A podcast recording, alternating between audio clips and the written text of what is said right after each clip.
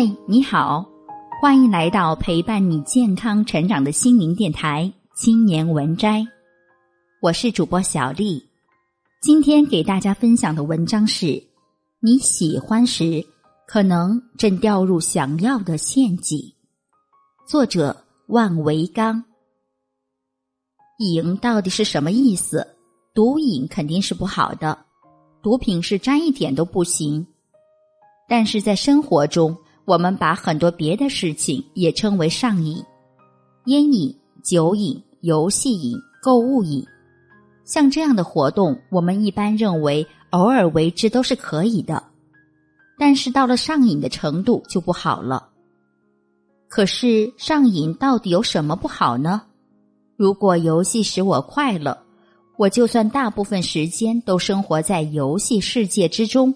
又有什么不行呢？正常生活和上瘾的分界线在哪里呢？我们先来区分两个概念，一个是想要，另一个是喜欢。想要是说你在追求这个东西，得到它会让你感到快感，它是你行动的回报和奖励。喜欢说的是这个东西本身给你带来了快乐，你在享受这个东西。我说个极端的例子，你就明白了。比如说吃饭，暴食症患者是想要吃，忍不住去吃，不吃难受，吃了还不满足，还要继续吃，最后把自己吃成了极度肥胖。至于说具体吃的这个食物的质量怎么样，够不够美味，他并不太讲究。而美食家则是另一种人。美食家可能不会吃很多，但是他吃的很讲究，他很在乎食物细微的精致的差别，他一边吃还一边给你点评这个食物的色香味，细嚼慢咽，充分感受每一口食物。美食家是喜欢吃。当你从事一项活动越来越多的时候，你可能会越来越精通这项活动。你体会到活动中越来越多的一般人体会不到的乐趣，你可能会越来越喜欢这个活动，也会越来越想要这个活动。那什么叫上瘾呢？一九九三年，密歇根大学的心理学家提出了一个奖励敏感化理论。这个理论认为，所谓上瘾，就是想要的程度已经增大了很多，而喜欢的程度没有增加多少。以至于想要已经明显大于喜欢。想要和喜欢是两套完全不同的脑回路。想要主要是由中脑和多巴胺控制，多巴胺就是大脑中的奖励物质，是一种奖励机制，而喜欢则是与大脑的阿片系统、初级感觉区和前额叶区域相连接的。而激励敏感化理论就是说。上瘾的过程是想要这个激励系统变得越来越敏感，以至于人越来越想要的过程。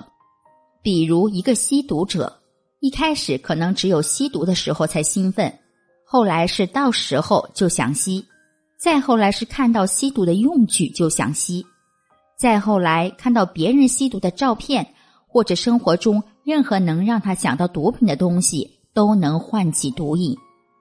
可是吸毒者喜欢吸毒吗？研究表明，随着毒瘾的加深，吸毒者对毒品的喜欢程度非但没有增加，反而还减弱了。我们看那些吸毒的人，其实他们哪怕是正在吸毒的那个时刻，也并不快乐。他们早就已经不再享受毒品了，但是他们不得不吸，因为他们的大脑在强迫他们想要吸。上瘾不是快乐，而是痛苦。激励敏感化理论可以用来判断一个人行为算不算是上瘾。德国人曾做过一项研究，验证那些每天要喝很多咖啡的人是不是对咖啡有瘾。研究者找来一些受试者，分为两组，一组是重度咖啡使用者，也就是每天至少要喝三杯咖啡的人。另一组是轻度咖啡使用者和不喝咖啡的人。直接说结果，明显比另一组人更想要咖啡。但是两组人对咖啡的喜欢程度差别不大，都不怎么喜欢。这也就是说，成为重度咖啡使用者，你对咖啡的想要程度大大提高了，但你对咖啡的喜欢程度并没有相应的提高那么多。你的确比一般人更喜欢咖啡，但你的喜欢也只是略微的喜欢。那么，根据奖励敏感化理论。